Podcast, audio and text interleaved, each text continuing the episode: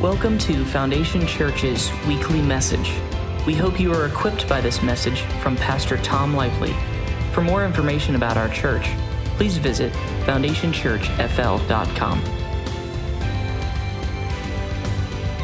You know, I hesitate sometimes to tell you things that are going on in the world, although most of you already know. I hesitate at times to tell you because some of you may interpret that as bad news. You need to understand something. I don't look at anything as bad news.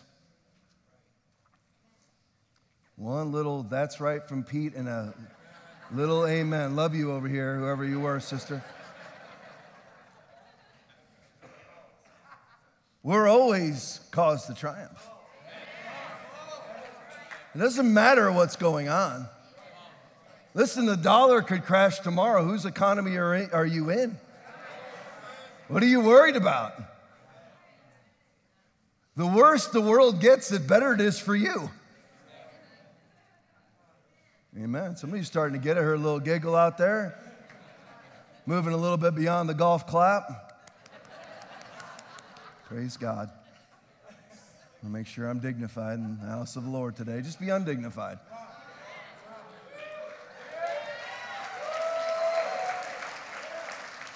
David said in 2 Samuel 6:22, and I will be even more undignified than this, and I will be humble in my own sight.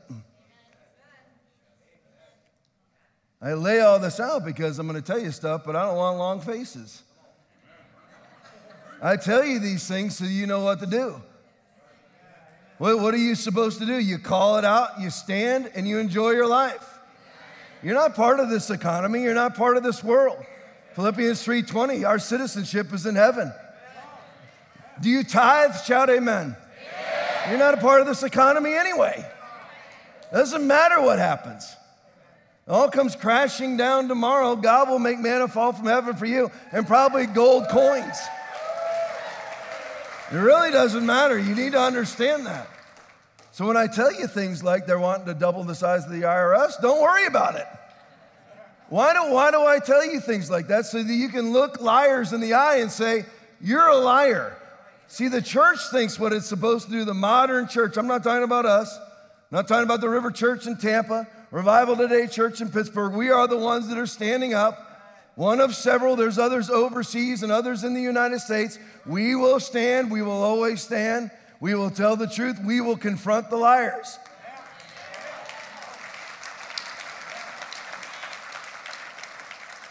See, in the modern church, what they, what they say is that you go, you know what? We are not going to engage in politics. What that really means is I'm going to engage in cowardice.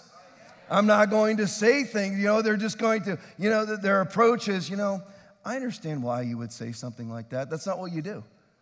You look a liar in the face and you say you're lying. Not I understand why you're lying. Not that I'm going to tolerate your lies. Not that I'm going to accommodate your lies. I'm going to call out your lies. How many of you don't think, don't, don't raise your hand? How many of you don't think that's loving? It's absolutely loving. That's what's so funny in the church. The truth is not loving. If it's truth and you're speaking the truth in love, then it's loving. Why would I call a liar a liar? For two reasons to save myself and those around me from those lies, and to save the liar. So, what's happening right now? This is not politics because this is all about the Antichrist spirit. It's all about control.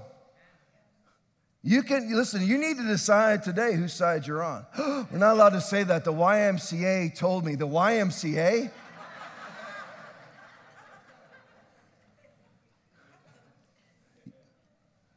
You know, I had teachers in school, you know, we don't choose sides. Yes, we do. Jesus said, let your yes be yes, your no be no. Jesus said, I prefer that you be hot or cold, not somewhere in the middle. Choose sides. I want you to be choose the side of hot or choose the side of cold. Choose the side of the world or choose the side of Jesus. Period. And you do that in every area of life too. Here, I'm bringing this home to you. Are you moody? Oh no, I'm bipolar. That's a lie. I struggle in my emotions. That's a lie. No, you struggle in taking every thought captive. So you depend on Xanax to do your job for you. Oh, trampling on some sacred ground this morning. That's because most of the church is medicated. I don't know about this room, I hope not. Struggle to get out of bed every morning. You chose the spirit of the world then. Right there in that decision, you chose the spirit of the world. A lot of people, oh, I've chosen to be saved. I'm saved. I've walked away from my sin. But every day you choose the spirit of the world in your finances. You choose the spirit of the world in your moods. Well, today is just a mental health day. That's a lie. See, you need to just say what's true to the situation. Oh, I see, you know, I understand why you're struggling with adultery. Would you say that? Then why would you say it for other sins? Why would you say it for other compromises? You speak the truth right now. Whatever it may be, the truth is the salvation for those that are lost in the situation.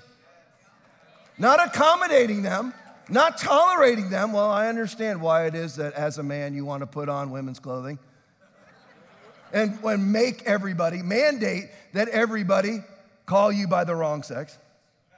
Tom, that's not very loving. It's absolutely loving. It's more loving than churches that accommodate or tolerate that. It is. A lot of us, a lot of us have been programmed to believe that obfuscating the truth is love. That tolerating sin and understanding sin is love. It is not.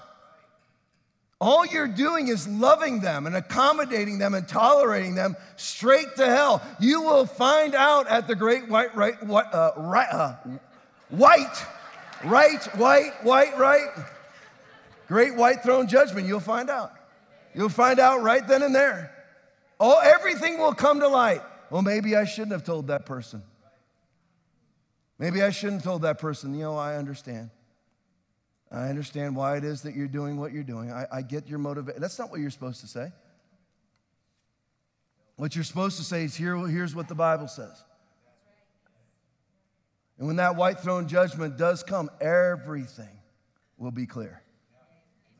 You will find out some of the modern philosophy today, if you ever see it, is you know, that's not very Christ like, or you know what, that's, that's not the love of God for you to speak that way, for you to tell people the truth about their situation. That's not going to be the case on Judgment Day. All that there will be is blanket truth. That's all that there will be is blanket truth and nothing else. And we'll all be wondering why it is, not all of us in this room, but many people will be wondering, man, I wish I would have told them the truth. What's going on right now is you need to understand something. You need to choose sides. What does that mean? Simply means recognizing what's going on and fighting against the Antichrist spirit. You look at what's happening in the IRS right now. The uh, in, inflation reduction bill that's being passed, that's going to tax everybody making over $30,000 a year.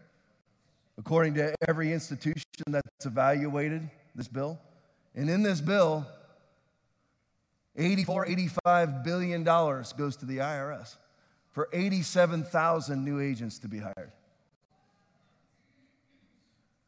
That would make the IRS double the size, I have a list here, of the Pentagon, the State Department, the Border Patrol, and the FBI combined. Now, what do you do as a church? This doesn't sound like something having to do with spiritual pursuit. Really? Does confiscating farmland have anything to do with the church? 500,000 acres in the United States is owned by the CCP and Bill Gates. You aware of that? What, what does that have to do with the gospel of Jesus? It has to do with Revelation 13 and 14. The goal of the Antichrist spirit or the spirit of the world, the prince of the power of the air, is to subject people, is to control people, to make people put a mark on their right hand or on their forehead. The skids are being greased for that right now, and nobody's preaching about it. That's why the love of most will grow cold, not could grow cold, will grow cold. Matthew 24, 10 through 13. Because of the increase of wickedness, the love of most will grow cold. What does that love mean? That mean does that mean that we're not going to be, be real cushy towards each other? That we don't have feelings of love like a love song? No, the love of most growing cold speaks of the love of God. What is love of God? What is loving God? What does it mean for you to love God?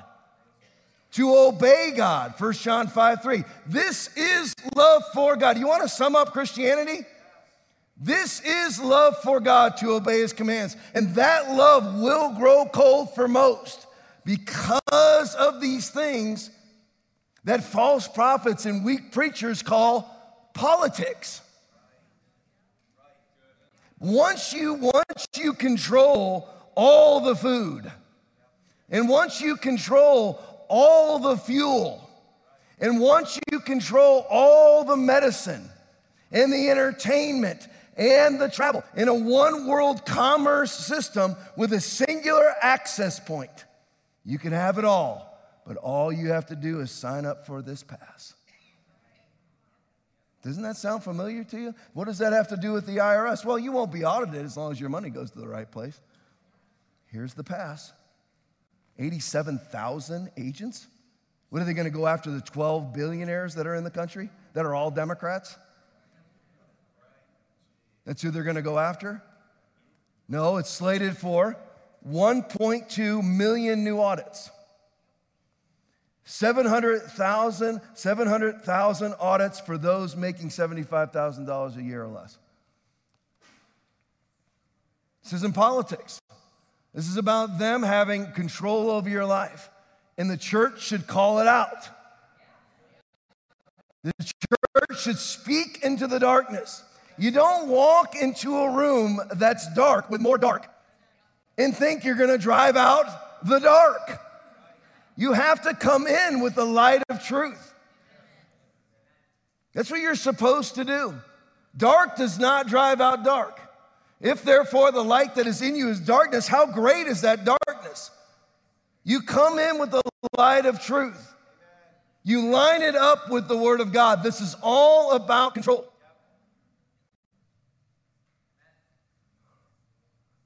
So that they can go up to people like you and I and say, you know what? We noticed that you donated to this organization, audit for you.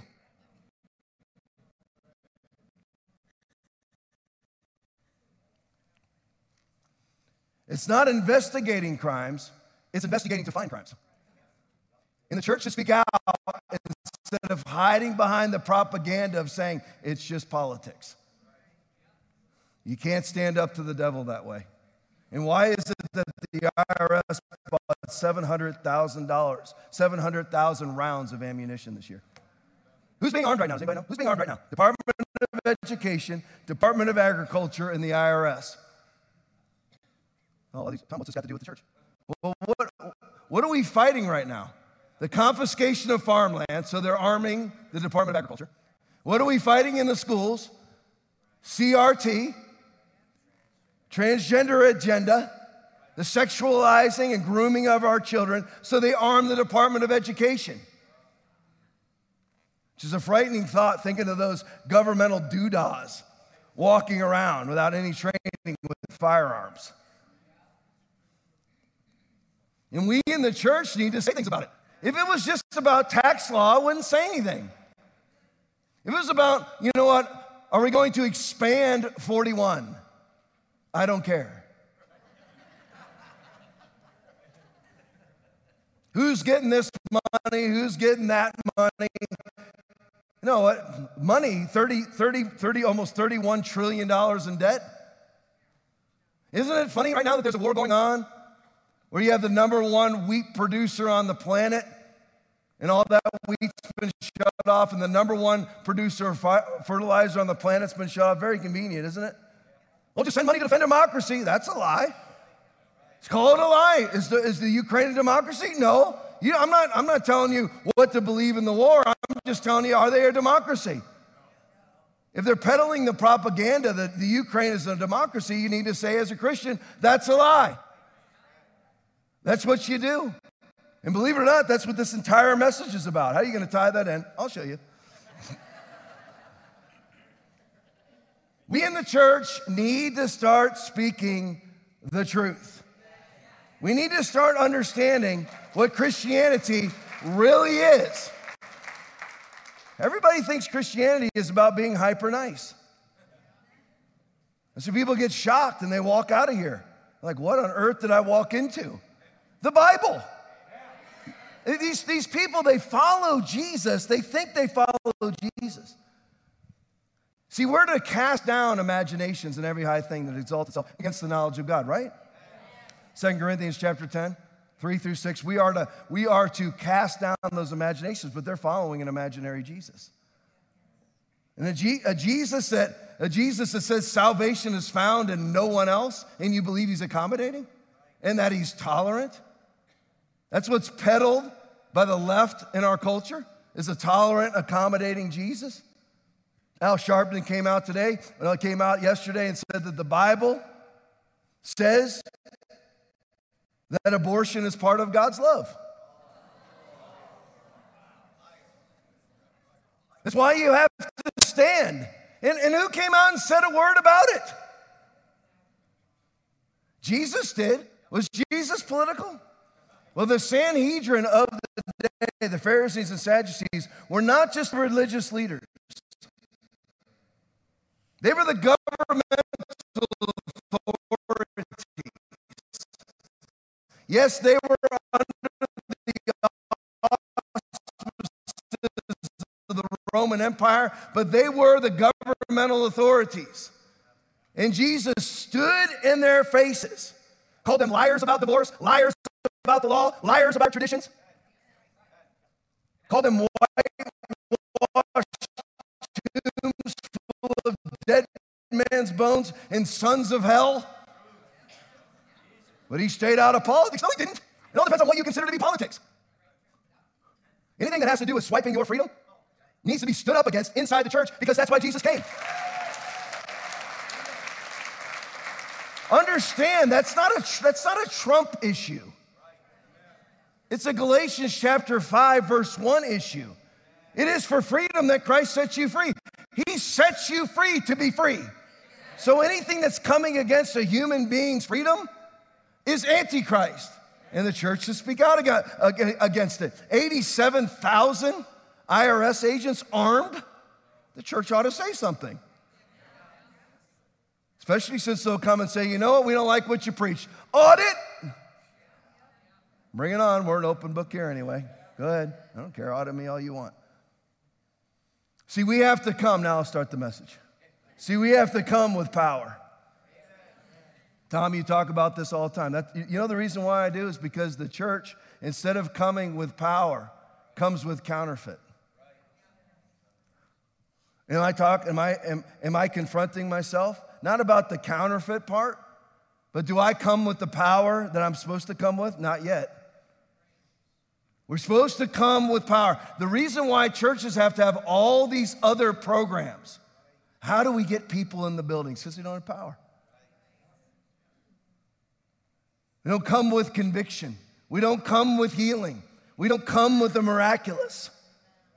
That's why I was telling you last week when it comes to being Second Thessalonians chapter 2, the restraining, it's not just about I'm against, it's about I'm for. Listen, you have to be against things too, though. You know, that's, that sounds so, I, I don't even like to preach it. It makes me nervous preaching it because it makes me sound like a progressive church. We're not just against things, we're also for things.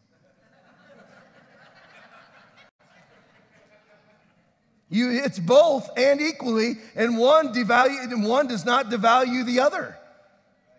You have to be against and you have to be for. It's called say, it's, say, it's saying yes to things and it's saying no to things. Equally, with equal fervor and equal passion. But if all you are is a yes man or a no man, you're off balance. We have to come with power. The big questions asked about Jesus in his time, in his three year ministry, 30 to 33, was from whose authority does he do these things? Because they recognize the authority. When you and I walk into a room, stop thinking, oh, I don't want to be selfish, I don't want to be self centered. Lies. You're the light of the world, a city on a hill. You should be noticed, not because of stupidity, not because you're weird. You always have to preach that. You sit in a Pentecostal church and you, sit, you tell people they need to be noticed. Next thing you know, somebody's donning robes, head coverings, trying to lengthen legs. Some of you know what I'm talking about, some of you don't. If you don't, you're better off. Start talking in King James language. Knock it off. Nobody's interested. Listen, melt tumors. That would get people interested. Go up to somebody in a wheelchair and take them by the hand and raise them out of that wheelchair. People will be interested. Don't, you know, there doesn't need to be a whole lot of ceremony. As soon as somebody drops the Yeshua bomb, I'm already out. Oh, oh. they come with their eloquent prayers. And the person rolls out in their wheelchair. But they said Yeshua 47 times. And they spoke in the King James language with the TH behind everything, even if, there doesn't, even if it doesn't belong. Becauseth. Thoueth. It's not supposed to be there, numbnuts. If you're gonna do it, at least do it right. It's a whole lot of pop and circumstance dancing around, shouting. No power, so the world mocks us. And we got people out on street right now, right? This well, it's probably no, no, probably right now even. There's, there's Christians out on street corners right now, as if they work for for. I don't even know the phone companies anymore. Uh, I, what, what's a phone company? Verizon for the Verizon store. Shows you how much I do out in the world. Out in front of their churches with signs.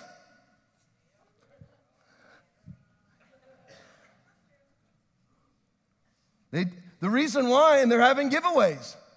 Come to our church to win this. What are you, the Elks Lodge? You might as well open up a bar. That's how they get members into the Elks Lodge and the VFW. Just have an open bar. If you're gonna pimp and whore yourself, come with power, come with conviction, come with the truth. It gets to the place where the church has to water down the Bible to keep people in the building. Because there's no power. You don't need to water down anything if there's power. People will receive it. And listen, a lot of people won't. Jesus died ostensibly alone on the cross. All of his disciples went back and walked with him no more. That can happen too. You need to be ready for that. But you'll never be alone.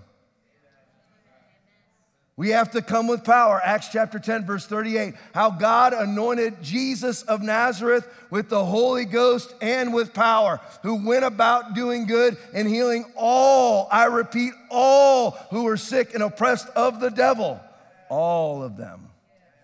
Miracles, signs, wonders, healings, provisions, feeding of the 5,000, which was really five times that many people.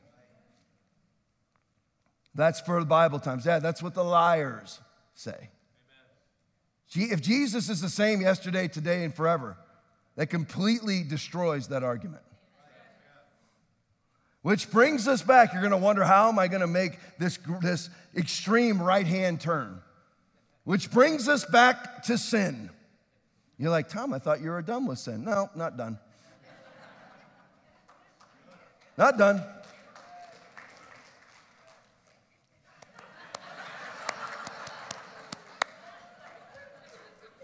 I don't know if I'd shout for a sin message either. I would like it though. See, I got to go to a church where I have butterflies in my belly. If you're comfortable, you're in the wrong place. If you're a- angry right now, you're in the right place.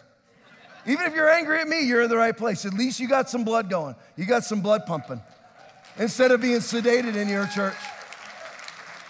I'm looking at you. I know who's interested and who's not. I can tell. I can tell who's mad and who's not. I can tell who's scooting up close, very close to the edge of their seat, hoping that there's going to be a break. There isn't. That you're going to be able to walk out without anybody noticing you. You will be able to in about an hour. Until then, everybody will notice. And I might say something to you because here's the thing I don't care. It doesn't matter to me. Weird, weird things can go on in this building, as you have well seen. Weird things can go on in this building. You never know what could happen because people are being confronted by the Word of God. See, there we go. There you go. They can't take it. Seriously, they cannot take, people cannot take the Bible. Why are you in church if you don't want the Bible? If you are, if you're a worshiper of Jesus, if you're a, worshiper, see what I mean? See, most people, they would consider that to be unloving. No, that's the perfect thing for them. They need to, that seed was planted. They don't ever get, wherever they normally attend church, they don't receive the Bible. They don't receive the Word of God. They need to remember the feeling that they had. You never know what's going to go on in this building. Don't worry, we'll always keep it under control. They got the goon squad around here. We're all safe. Everything's good. We have more guns in this place than the United States Army. We're good.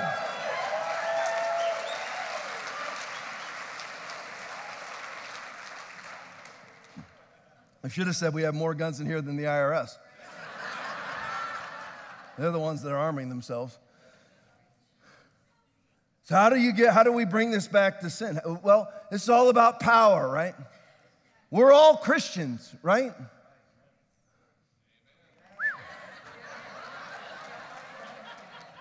Okay. note to self, altar call at the end. Don't want to miss that today. If we're all Christians, that, mean that, that means that we abide in this unequivocally. Whatever this says is our version of love. Whatever this says is our version of truth because it is the sole truth. Period. If you believe in Jesus and Jesus is the Word, John chapter 1, verse 1, John chapter 1, verse 14, 1 John 5, 7, Jesus is the Word, then this is Christianity and nothing else. That's why people walk out the back door. Their whole life they've been taught that Christianity is man's version of love, accommodation, and niceness. So when they actually hear the Bible, they think I'm a false teacher. They think the Bible is false teaching. They think the Bible is conspiracy theory.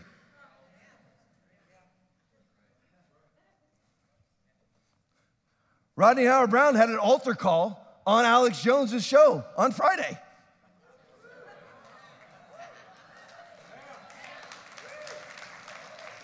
Probably wonder why I brought that up because you're talking people conspiracy theory and whatever else. Listen, Alex Jones is right most of the time. It's not conspiracy theory. Why is it that Joe Rogan, a devout atheist, spotted the book of Revelation before any evangelical churches outside of us and the river in revival today? Why? Because in the church, the book of Revelation is unloving. It violates the tenets of their Christianity. For them, Jesus is not Christ like. Making a whip of cords and driving them all out of the temple is not Christ like, even though the Christ did it. Calling people by who they are is not Christ like. Son of hell, whitewashed tomb.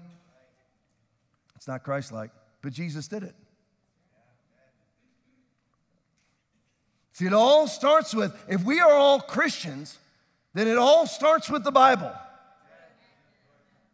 It's on the video. For me, everything's the Bible. Prosperity, Bible. Healing, Bible. Sin, Bible. Church, Bible. Relationships, Bible. Marriage, Bible. Friendship, Bible. Everything. Yoking, Bible.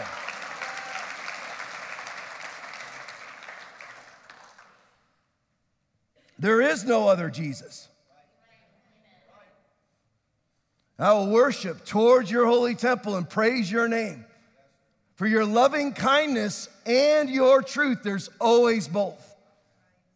For you have magnified your word above all your name. Most Christians are following a name of Jesus that they themselves have made up. They're not following the word. Well, I don't believe in all that prosperity stuff. That's not, but, but understand, you're not operating biblically. Everything you lay your hands to is supposed to prosper. Psalm chapter 1, verse 3. Jesus became poor so that you could become rich. 2 Corinthians chapter 8, verse 9. Understand that you are operating in an unbiblical fashion if you believe that. And how are you going to feed the poor if you're poor? Oh, I believe we should just give it all to the poor. You have nothing to give to the poor.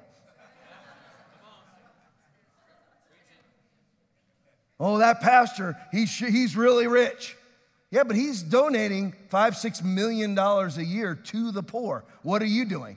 All you're doing is sitting back in erroneous judgment saying, he shouldn't be driving this or flying in that. He's the one feeding the poor that you're supposed to be feeding.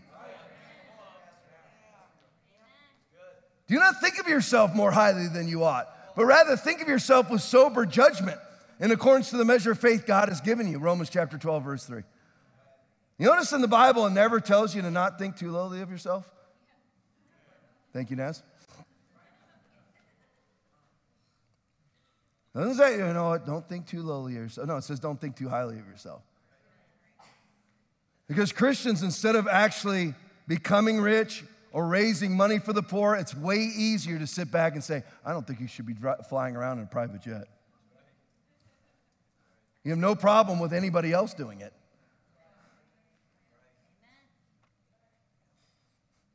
The, God who owns the cattle upon a thousand hills. For you know the grace of our Lord Jesus Christ, that though he was rich, yet for your sakes he became poor, that you through his poverty might become rich, that you through his poverty might become rich, that you through his poverty might become rich. 2 Corinthians 8 9. Give it all away if you don't want it. But you should be becoming rich. That's the will of God, and that's the word of God, which is the will of God. See, if we had the, we came with that sort of power, they wouldn't mess with us. What just happened in Chicago? You had a bunch of doctors and nurses sue that hospital system and won $10 million through the Liberty Counsel. Why? Why did they win? Well, first of all, they had the truth on their side. Second of all, they had money.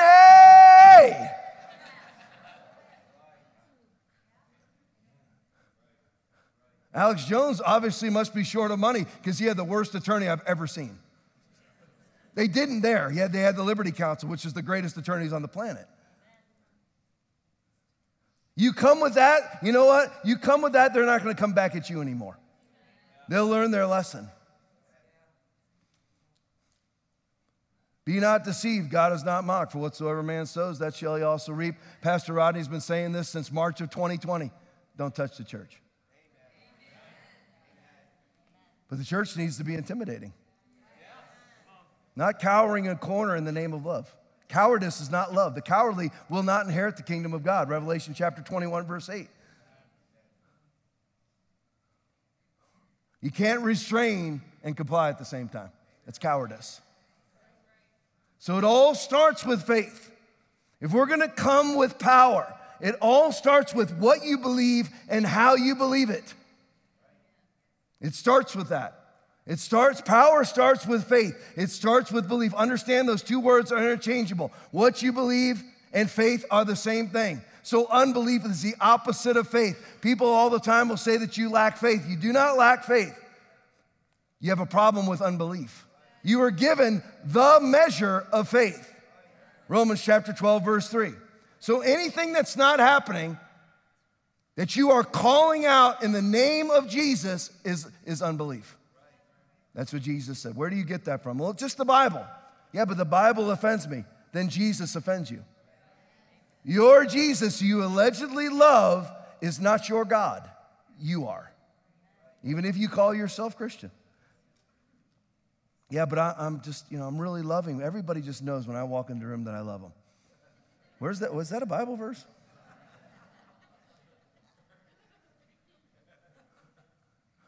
Yeah, all, all, all of those that are legislating for the slaughter of the unborn knows the church loves them. We love you guys, even though you're killing the unborn. We just love you. We love you. We love you. We love you. Yeah, you should love the people, but you should be telling them that they're murderers. If you left one out, you're, not pre- you're, you're living a life and you're preaching a gospel that's antithetical to Christianity.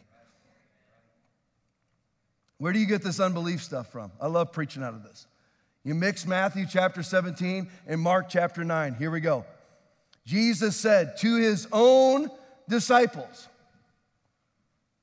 You want to know who the Bible's the hardest on? It's not the reprobate sinner, it's you and me. Judgment begins at the 1 Peter 4 17. You unbelieving and perverse generation, Jesus replied, How long shall I stay with you? How long should I put up with you? Bring the boy to me.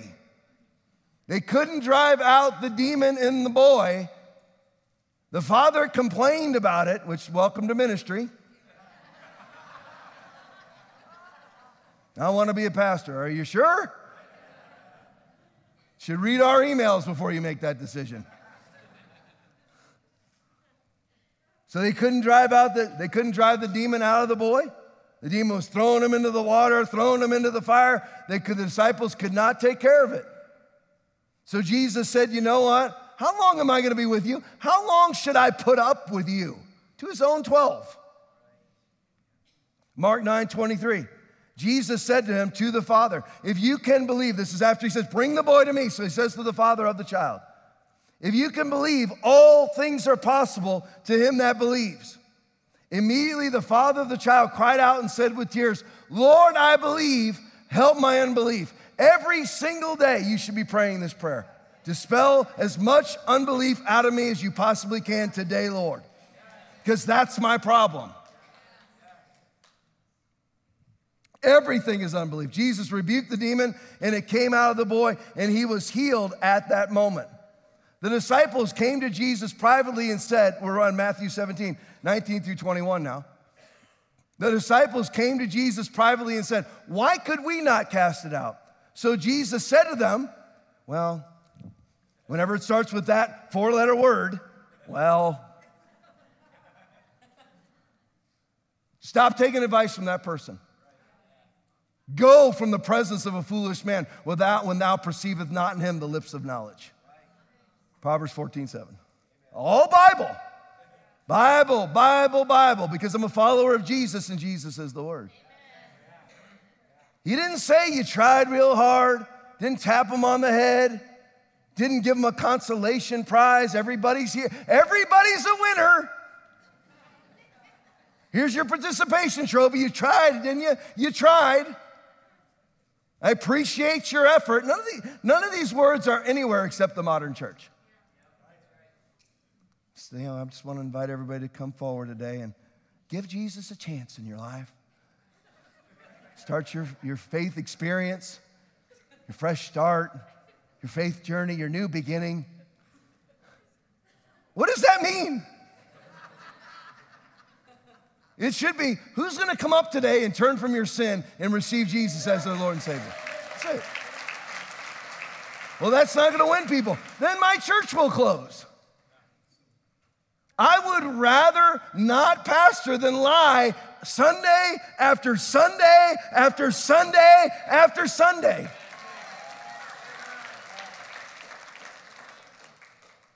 They said, Why could we not cast them out? Because of your unbelief. So when you lay hands on someone and it doesn't work, it doesn't happen. Look at me now.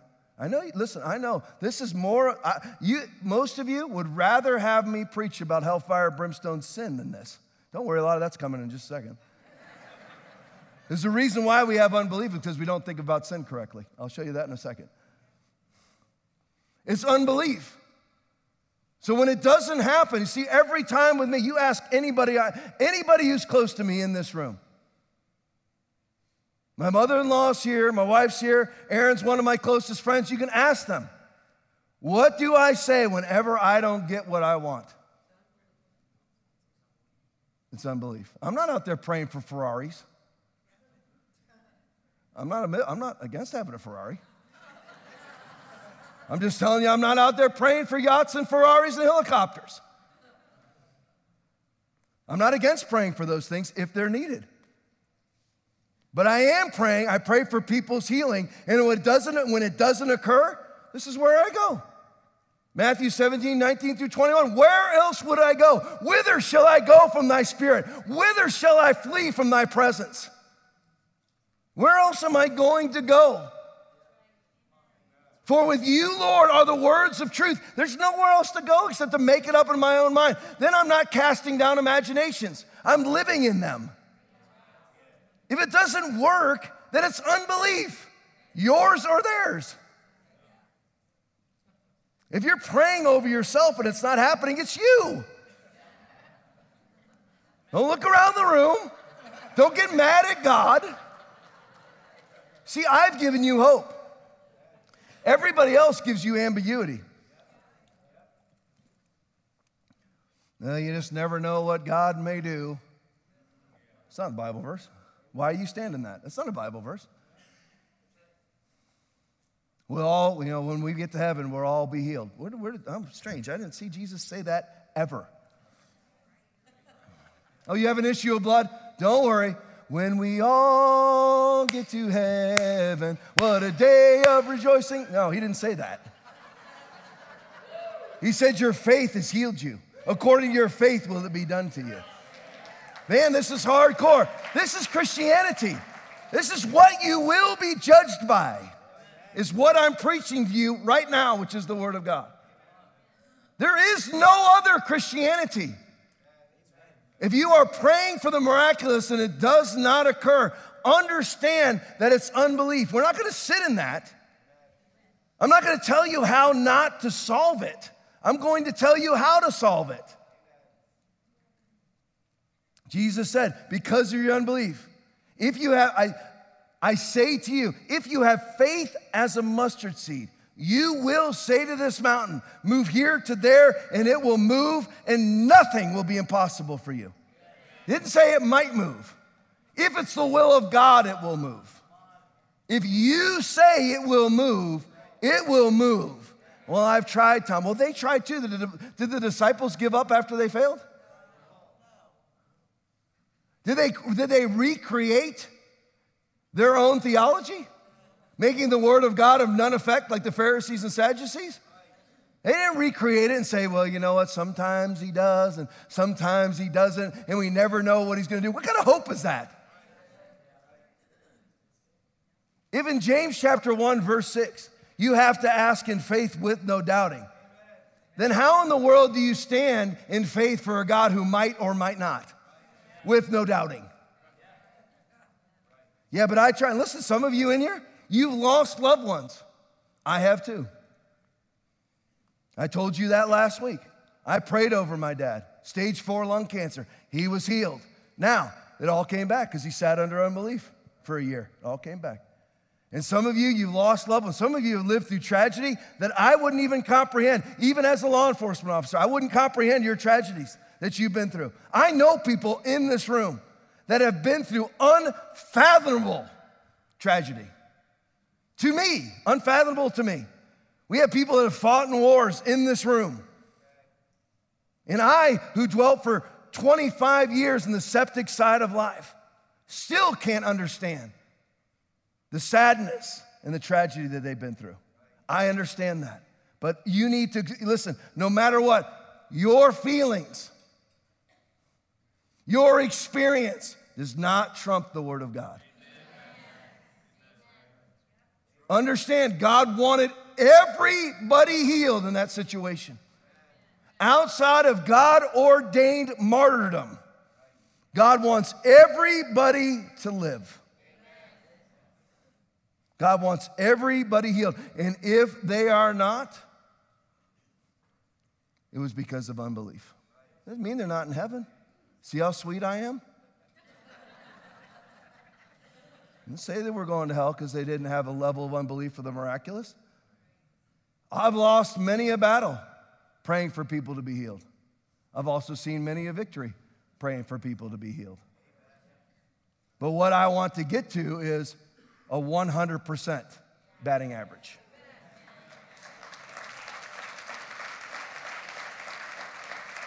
But if you notice, I won't, do not, it's 1 Timothy chapter 5, verse 22 says, do not lay hands on anyone hastily.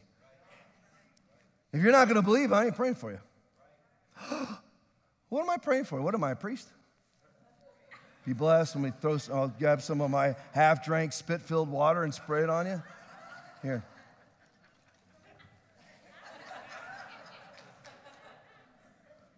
What good does that do? You come in with a definitive cause and you make it happen.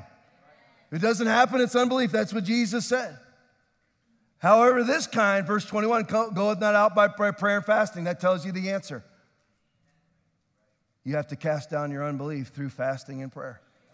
That's what it's all about. The, the most rudimentary form of unbelief is what? Sin. What is sin, Tom? I've never heard that term before. That's because your church doesn't preach the Bible. Well, we're grace conscious, we're not sin, sin conscious. That's not the Bible. So, the Bible's very sin conscious. That teaches people to ignore sin. We're not sin conscious. Oh, just ignore your sin. It's just like leaving somebody in a burning house. You know, just find a way to be happy in there. Put your earphones in. Maybe the cable's still working till it burns up, but you know, enjoy yourself. I don't want you to be flame conscious in your burning house. Be non flame conscious. Be, be conscious of the good things around you. I know it's a little hot, but be conscious of the good things around you.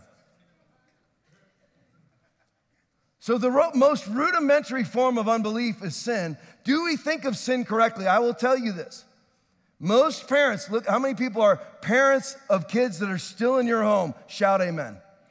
Okay, I'm gonna teach you something.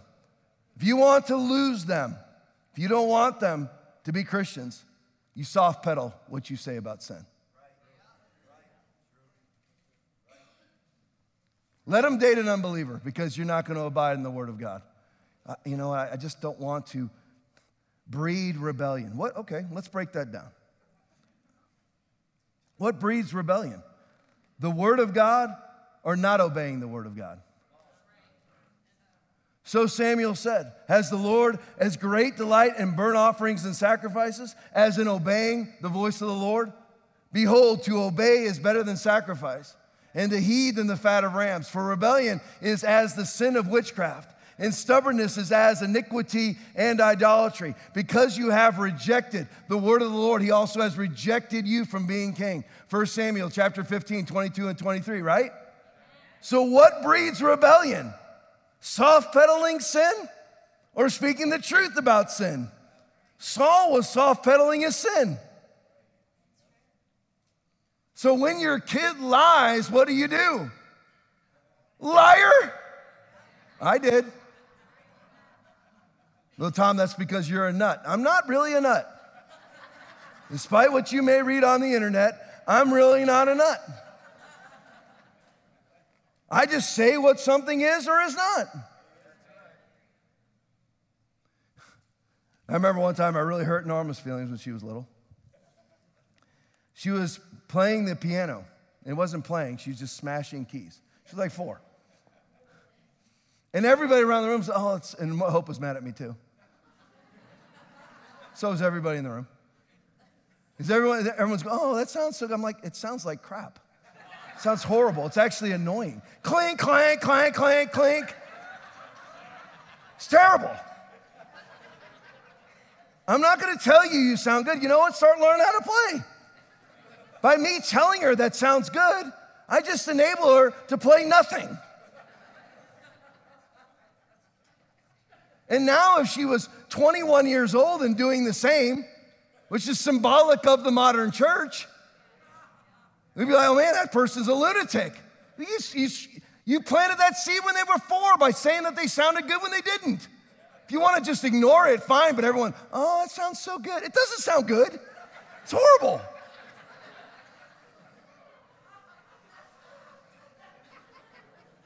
Tom, you're mean. I could never do that to my kid. Well, you know what? Norma's saved. Norma's never been on a date. She's 21 years old. How's your kid doing? The one that you accommodated and tolerated and obfuscated the truth with and soft pedaled sin. I know you're struggling with lying right now. No, you don't say that. You bust out Revelation 21 8. That's what I did. When my kids lied about pooping in their pants, I told them that. You liar, you're not gonna see your mother in heaven. You're gonna die and go straight to hell. Oh, that's so mean. How's your kid doing? The fear of the Lord is the beginning of wisdom. Do not fear those who kill the body but cannot kill the soul, but rather fear him who's able to destroy both soul and body in hell. Teach your kid Matthew 10 28. Now, or you'll lose them. Because you're not preaching to them Christianity. Tom, that's so unloving. So the Bible's unloving to you. All I did was tell them what's in the Bible. Well, they were too young to hear it. Who told you that? If the greatest in the kingdom of heaven is somebody who approaches Jesus like a child, and I preach to them Jesus, how am I wrong and you're right? You're welcome. Just trying to help you. Look them in the face. Well, you, you know, if I tell them who to date, it'll breed rebellion. No, what breeds rebellion is you not telling them who to date. Some of you do this too. Well, you know, I, I think he's a Christian. Okay, he's not. Stop trying, stop, stop buying in to the Antichrist spirit. What do I mean by that? I'm off topic now, of course. Off topic is calling things that are not as though they were. Uh, it, that's Antichrist spirit. Oh, that sounds great on the piano. Oh, that's a guy. That's a girl swimming with guys. I mean, that's a, that's a guy. That's a girl swimming with other girls when you know it's a guy. Calling things that are not, the very things that your eyes see, you just go ahead and say aren't there. That's the opposite of doing what's right. It's not correct to ever lie. So when the, if, you, if, if the guy comes in and you can't determine whether he's a Christian or not, and you call him something that you know is not there, you might as well get on board with the transgender agenda. I'm gonna call men women and women men. I'm gonna call uh, Christians non Christians and non Christians Christians. Well, how, how would you know? Well, why are you not interrogating the guy? Well, my daughter get mad at me. Who pays her bills? Her or you? There Ain't no dating going on in my house unless I approve it. Well, go live somewhere else. Good luck with that right now. Now I've really got them. You want to move out on your own now, you would be about 20 grand. Good luck with that. So come back to Big Daddy.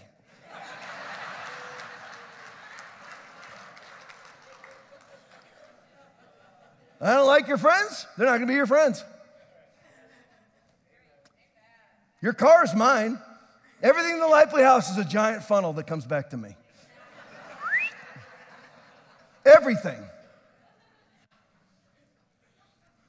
Norma's job is at the church, me. My wife's job's at the church, me. My son's car is my truck, me.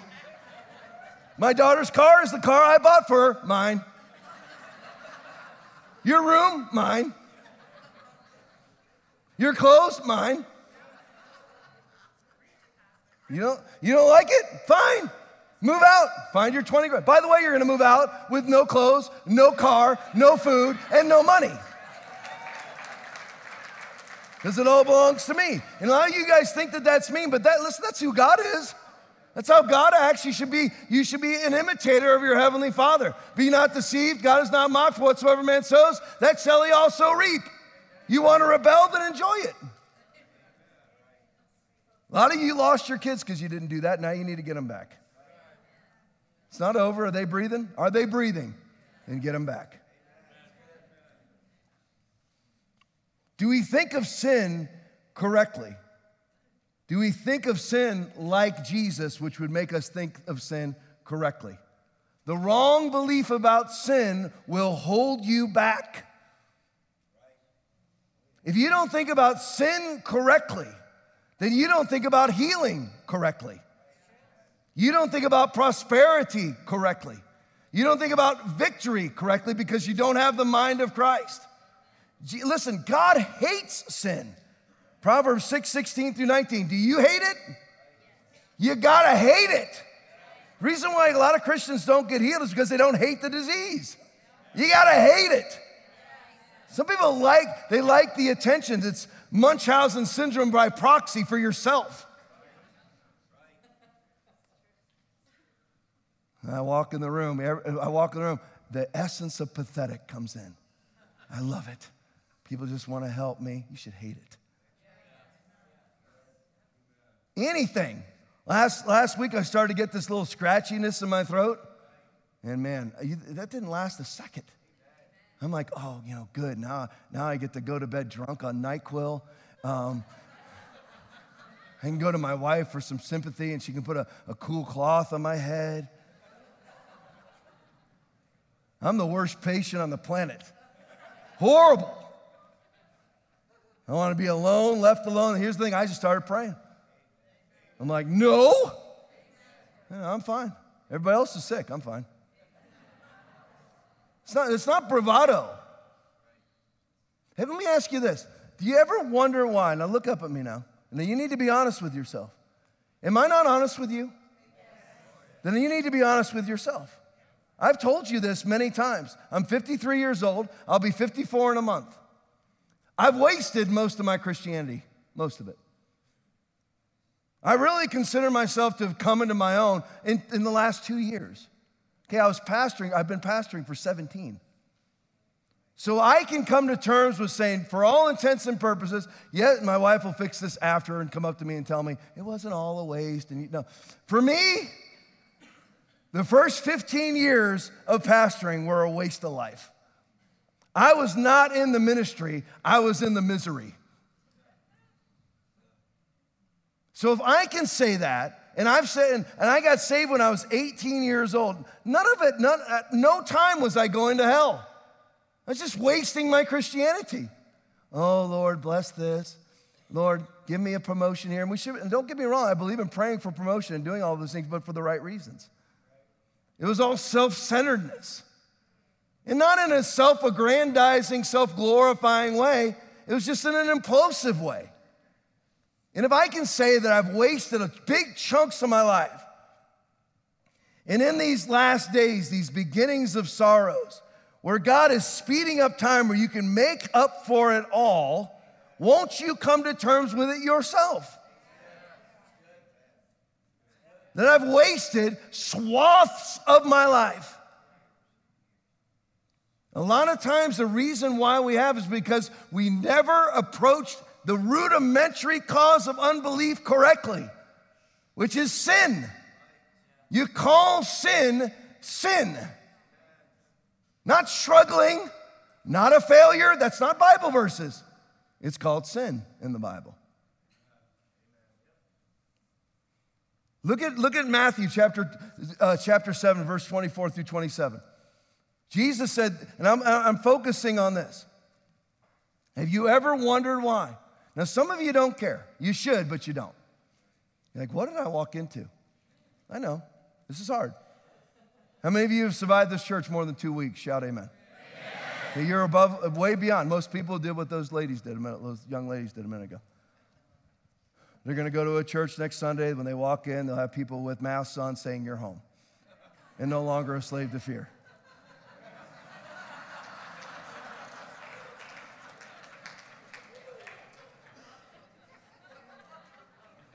So they won't have to look at themselves in the face and call themselves what they are. Nobody will confront them. I look at myself, listen, I'd be lying if I told you that I'm not a fan of me. I am. I am. I like me. I do. I'm not. I'm not. You know, Stuart Smalley level. I like me, but I, I listen. I do. But the thing is, I look at myself honestly. Fail, pass. That's it. Fail, pass. That's it. You got to do the same or you're not operating in faith. That's not the faith I learned. But your faith is not the Bible. Therefore, it's a Pharisaic, Pharisaic cultism. That's what was going on with the Pharisees. That's why Jesus called them out. They'd added on one stipulation after another onto the law and made it impossible to follow. Can't heal on the Sabbath? So if you ever wonder why it is. Now, look at me now. Why is there no big ministry in your life? Either that you're a part of or that you're running. Why? Don't you ask? Listen, if you want to call this big, what we have right now, which I consider it to be big, that just happened two years ago. What was I doing for the prior 16 years? I told you this. I'm not going to tell you this whole story. I'm just telling you that the path out is the opposite of what you're doing right now. That's what I had to do. The exact opposite. You struggle with your feelings, thoughts, and emotions. Do the opposite of what they're telling you. That's what I do. I'm not Mr. Sunshine. Oh, I'm shocked, Tom. You seem like such a positive guy.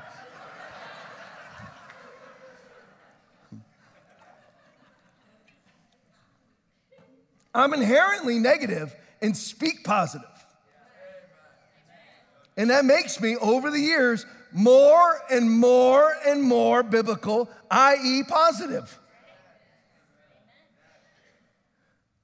Because I've subjugated, put those negative thoughts, feelings, and emotions under the thumb of the Word of God, taking thought every cap, taking captive every thought to make it obedient to Christ. So why ask yourself, well, Tom, you talk about this all the time. Because I look at you differently than you look at you.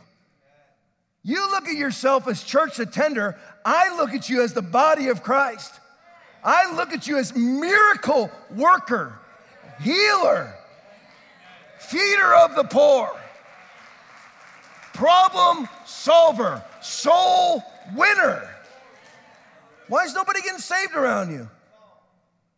Is Eddie Cruz here? Eddie, wave at me. Stand up so everyone can see you real quick. I'm going to bring him up on stage next week to talk about this. Thank you, brother. I just want you to see who it is. Eddie, Eddie wanted to win souls. What did he do? Came up to me and said, Hey, Tom, I want to start a soul winning ministry. How many souls you win yesterday? 40 souls yesterday at Coco Plum Plaza.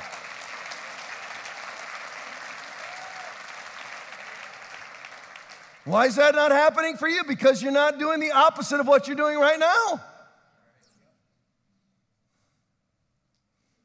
Jesus said, Matthew 7 24 through 27, Therefore, whosoever heareth these sayings of mine and doeth them, I shall liken him unto a wise man who built his house upon a rock. Whoever hears these teachings of mine, this word of mine, and actually puts it into practice, I will liken him unto a wise person who built this house on a solid foundation. The reason why things are not happening for you the way that you want them to, and you're like, Tom, I don't really care. You know, I got my juice boxes, fruit roll ups, minivan, soccer practices, Americana, got it, you know, that's gonna be empty soon. So, you know, that's why most people get divorced. They get all that they thought that they wanted, found out that it was empty, so they gotta go find something new. And then they redo that same life over again with the new person. They go find themselves a new spouse and create the exact same fruit roll up life that they had before. Seriously.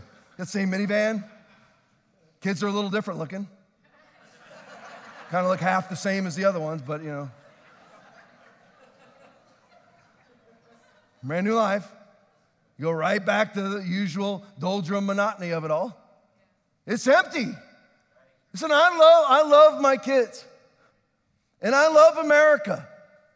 But they're not my idols. For with thee is the fountain of life. There's no life anywhere else. Everything else is living off a corpse. Calves can suckle off a dead cow for a period of time. Don't let that be you. If you're wondering why things aren't taking off for you, it's because you have not built your house upon a rock. There's lots of Christians. You need to pay close attention. How many, how many Christians in here have a ministry?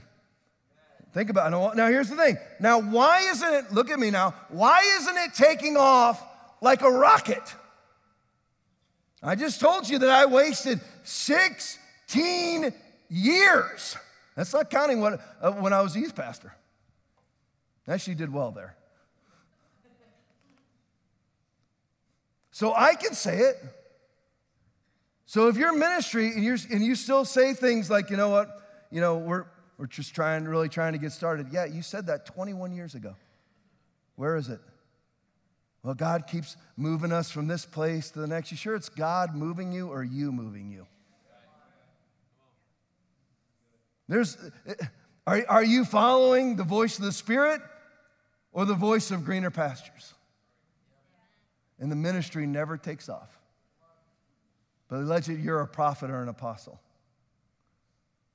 Are you sure that your ministry is built upon a rock?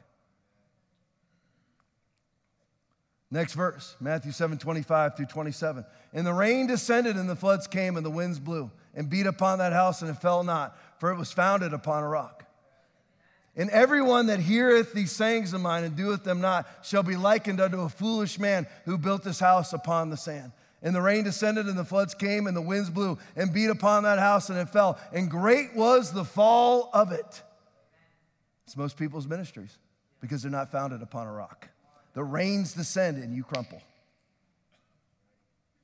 Amen. I'll amen myself. I'll amen myself. I'm enthralled by the message. This is, this is, this is moving me. I've been here. To some extent, I'm still here. I'm not where I want to be in pastoral ministry. This church is not where I want it to be. It's been prophesied by Jonathan Shuttlesworth that this church will be a church of a minimum of 4,000 people.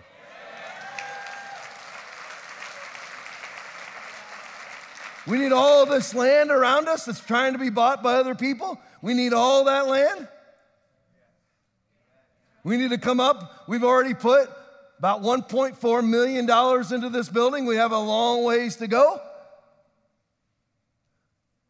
But the way that you actually succeed in ministry is to build your house, your ministry, upon the rock of the Word of God, to believe correctly. Or you will build it upon the sand. And the rains descend, COVID, and all these churches are closing because they weren't built upon the rock. They come to you with a 99.9% survival virus and tell you to close. What do you say? I believe that you're impinging upon my freedom. And it is for freedom that Christ has set me free. Whatever I bind is bound, whatever I loose is loose. You answer with the word of God. They didn't do that. So their house is fallen. There's lots and lots of ministries in trouble. What's the correct way? Look at sin. Now, you've heard me use these verses several times.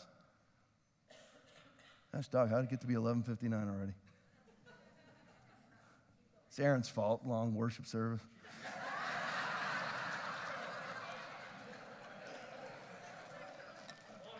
Yeah. So I blame, I blame Will and Aaron for me not getting through my slides on the podcast, too. Somebody just keeps talking. I don't know who it is.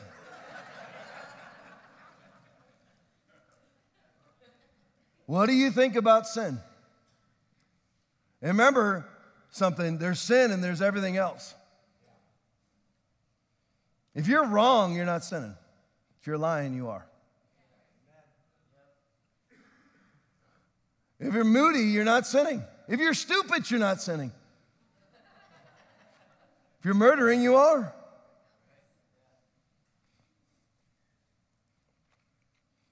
You can be, but understand that there's fruit in everything. If you're stupid, you're going to reap. Stupid. Whatever you plant in the ground is coming up. So you live a long, stupid life. and all the Christians think that the will of God's just naturally unfolding. The, wor- the will of God does not naturally unfold.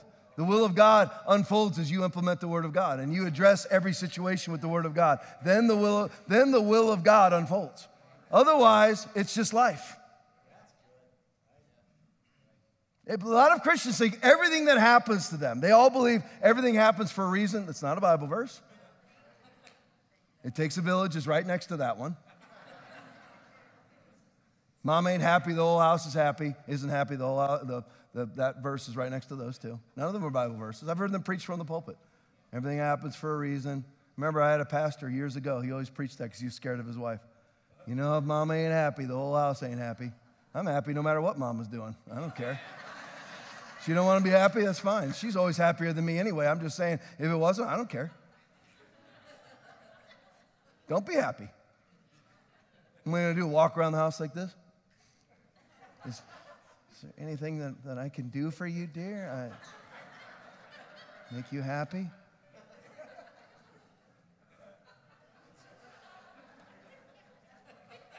Like, shove it. I don't care. You want to be the wicked witch of the West today? Then be the wicked witch of the West.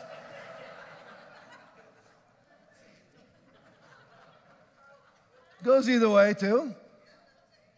I've told you this many times. Most of the problems in my house have been caused by me. It's not my wife. I'm just telling you, I'm just telling, it, it doesn't matter. People should have no effect on you. None. I just can't stand when things are not biblical and they're preached from the pulpit. Hebrews 3:18 and 3:18 and 19. To whom did he swear? If God is swearing something, should we pay attention to it? To whom did he swear that they would not enter his rest? But to those who did not obey. It doesn't say to those who did not love, to those who did not accommodate, to those who did not tolerate, to those who weren't nice. Most Christians think today that you will receive the mark of the beast for accommodating and tolerating. You will receive the mark of the beast for accommodating and tolerating. To whom did he swear that they would not enter his rest, but to those who did not obey? So we see that they could not enter in because of unbelief. So, what's the rudimentary cause of the lack of the miraculous? Unbelief aimed at sin. Because it all starts right there. It's the foundation of Christianity. Jesus Christ came into the world to save sinners, 1 Timothy 1:15. How you feel about sin is your launching pad. Or you will not approach anything correctly. And a lot of us should be sitting right now in the stark reality of where our life is in comparison to where it should be. And it's because we did not approach sin correctly. And you can, and you can layer that down. Do you approach compromise correctly? Laying in bed having a mental health day. Can't go to church today. I'm just not, just not up to it today. You will never raise the dead because you don't approach compromise correctly. It's hardcore. You got to hate it. You got to hate that you're moody. Not call yourself Italian.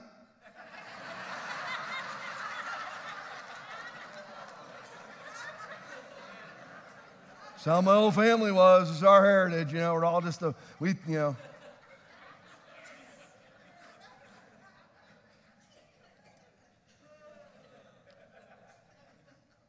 I'll finish with this. I'm going to launch into James chapter 2, and then we're going to finish. 1204. Everybody with me? We're not even two hours in, as we started at 1005. So we're only an hour and 59 minutes in. You guys look interested, though, today. You really do. And I want you to know something, too, before I go on, before I batter you for another couple minutes. and myself. This all applies to me, too. Just understand that I love you guys. I really do. And I appreciate you showing up. You want to know what matters to pastors? People always think it's money. It ain't got nothing to do with money, not for me. Maybe other pastors, I don't have no idea. It has to do with attendance. People always, hey, can I do this? Yeah, show up every Sunday for a period of time and we'll talk about it. Pastors love attendance. And I will tell you this I appreciate every single person in this room, even if you hate me right now. Here's the thing you may hate me right now, and I get it, that's fine. But at least on this Sunday, you helped me out because you filled one of these purple chairs. Thank you.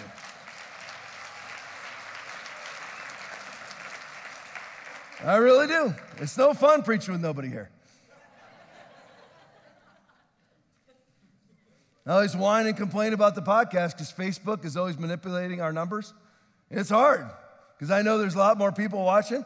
Aaron has it tabulated by, by the numbers they give us. We have between average between four and 600 people watching live for the podcast, but who knows what we really have. It's tough, it's tough to deal with it, but I just want you to know that I don't take it for granted at all. You can, if you could speak to my wife, which you can, she'll be standing out there with me at the end of the service. But I talk about attendance all the time. It matters. It matters. And I appreciate you being willing to take the Bible because most people can't. If you can survive this church, you are the exception. If you, if you stay in this church for more than a month or two, you will never go back to the old. You won't be able, you won't like it. You won't like it. I only go to churches that make me nervous. I won't go anywhere else. I go to the River Church, I'm sitting there.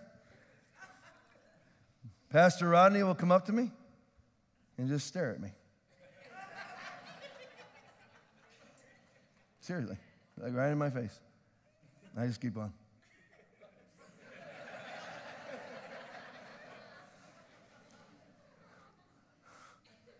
Because he wants me to be free. He's not going to let me not be free.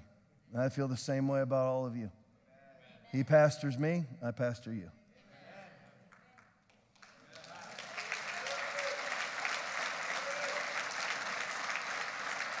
Tom, you talk so much about Rodney Howard-Browne, you talk so much about Jonathan Shuttlesworth, that's who I listen to.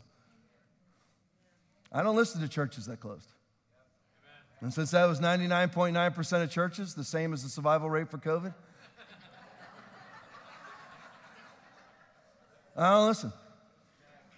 You're like, man, no, listen, here, here's the thing give not that which is holy unto the dogs, neither cast ye your pearls before swine, lest they trample them under their feet and turn again and rend you.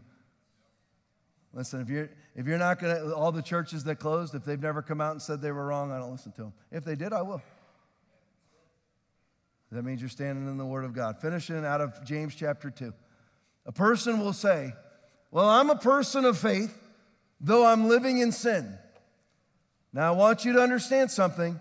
There is no such thing. Look at me now. Even if it's your son, well, he knows Jesus, but right now he's living in sin.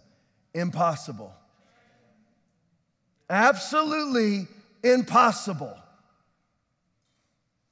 Faith and works are not separate. Faith and obedience are not separate. I just read you the verse. To whom did he swear that they would not enter his rest? But to those who did not believe. So we see that they could not enter in because of their unbelief.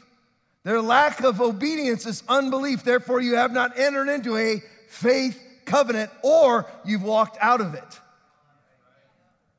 Where do you get this from? It's all the Word of God. Everyone thinks faith and works or faith and obedience are separate. They are not, they are interwoven. One cannot exist without the other. That's be, that'd be like saying, I'm a person of internal organs, but I don't believe in my skin.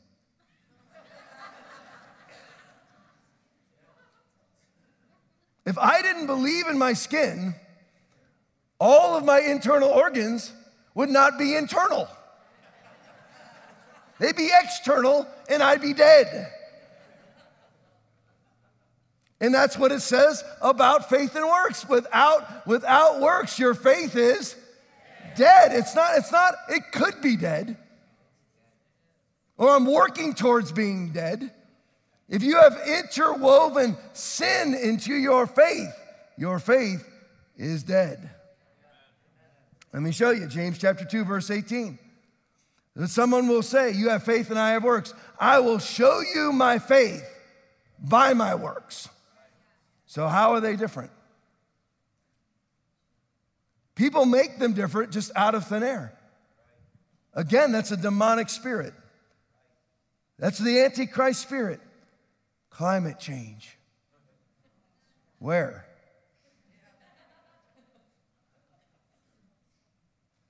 The polar ice caps will be non existent by 2014. They're bigger now than they've ever been. When Al Gore started his ministry, that's what it is. 40 years ago, there was only 108,000 polar bears left. And 40 years later, there's only 108,000 polar bears still in existence. That's the truth. Seen the pictures of Plymouth Rock? It doesn't matter what the tides are, that's what the liars say. Any tide you want, it's exactly the same as it was in the 1800s. They just pull something out of thin air that makes no sense. Well, you know, I'm a person of faith, but you know, I'm just struggling with sin right now. You're not a person of faith because faith without works is non existent. Good. Hey, listen, you're like, no, I believe differently. What are your Bible verses? See, the problem is, is you say, I believe, and I say it is written. James chapter 2, verse 14. What does it profit, my brethren, if someone says he has faith but does not have works? Can faith save him? That right there would be considered blasphemy in most churches. That you, you're saying that, that you can't just be saved by faith without obedience. Obedience is faith. I just read you the verses. Those who did not, be, did not obey could not enter in because of unbelief. So disobedience is unbelief, removing you from the faith covenant. James 2:26 For as the body without the spirit is dead, so faith without works is dead also. Finishing with this. What you hear preach, it's hard for me actually to put it into words because it's really pulled out of thin air. You know, we're just living, you know, we live by grace. There is no grace without repentance. For the grace of God that brings salvation has appeared to all men. It teaches us to say no to ungodliness and worldly passions and to live self controlled, upright, and godly lives in this present age. I felt compelled to write and urge you to contend for the faith that was once for all entrusted to God's holy people.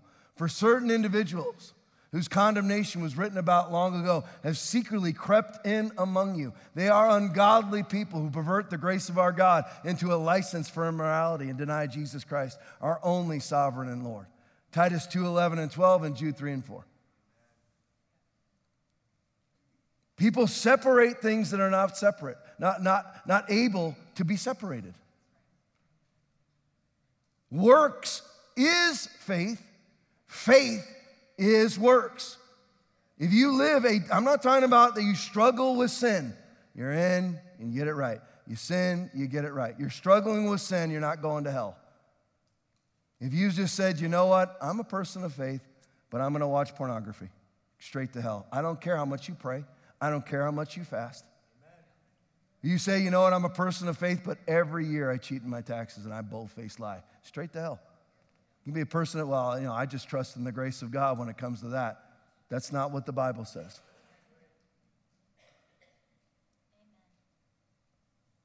For this ye know that no whoremonger, nor unclean person, nor covetous man who is an idolater hath any inheritance in the kingdom of Christ and of God. Let no man deceive you with vain words, for because of these things cometh the wrath of God upon the children of disobedience. Be not ye therefore partakers with them. Ephesians 5 5 through 7. Be not ye therefore partakers with them. Please understand, this is what you do. If you want the miraculous, you launch with this hot and cold, yes and no version of sin. Then you'll see the miraculous because then you're operating. Let me, let me just finish with this because this is where we'll launch next week. Do you have faith in Jesus? This is a question. Do you have faith in Jesus or do you have the faith of Jesus? Which one is it? That's a question. Let's try over here. do you have faith in Jesus or do you possess the faith of Jesus? Of. So if you're going to do things like Jesus did, then you have to operate in the faith that you are of.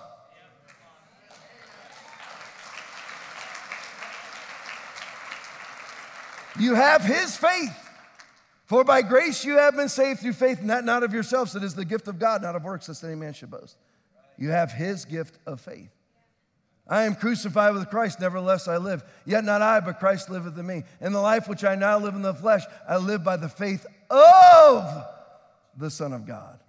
We demolish arguments and every pretension that sets itself up against the knowledge of God, and we take captive every thought to the obedience of Christ, not in Christ, of Christ. You operate in the obedience of Christ, not in Christ.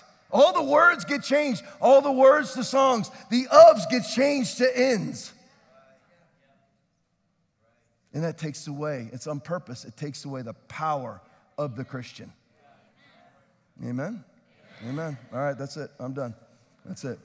Now, listen, before we go today, Oh, thank you guys for actually thinking. I appreciate it. thank you for overcoming your leadership.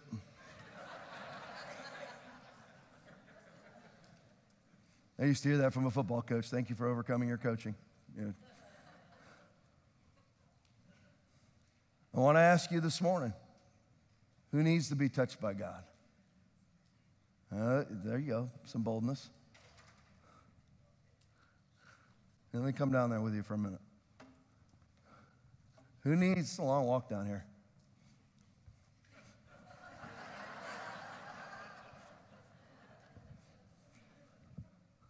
Somehow, I've got to find a way to access you down the middle. I'm going to meet you here anyway in a minute. Aaron, you can play a little bit. Just keep it quiet for me, if you could. Just play it perfectly. Thank you.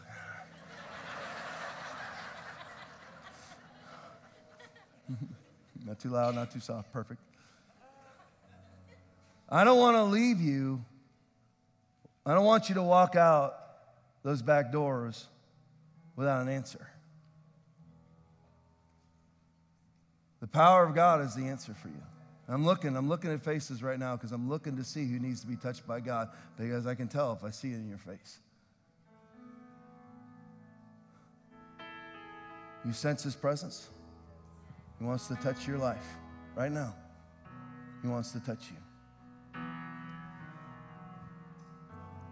Is not my word like fire, declares the Lord, like a hammer that breaks, breaks the rock in pieces?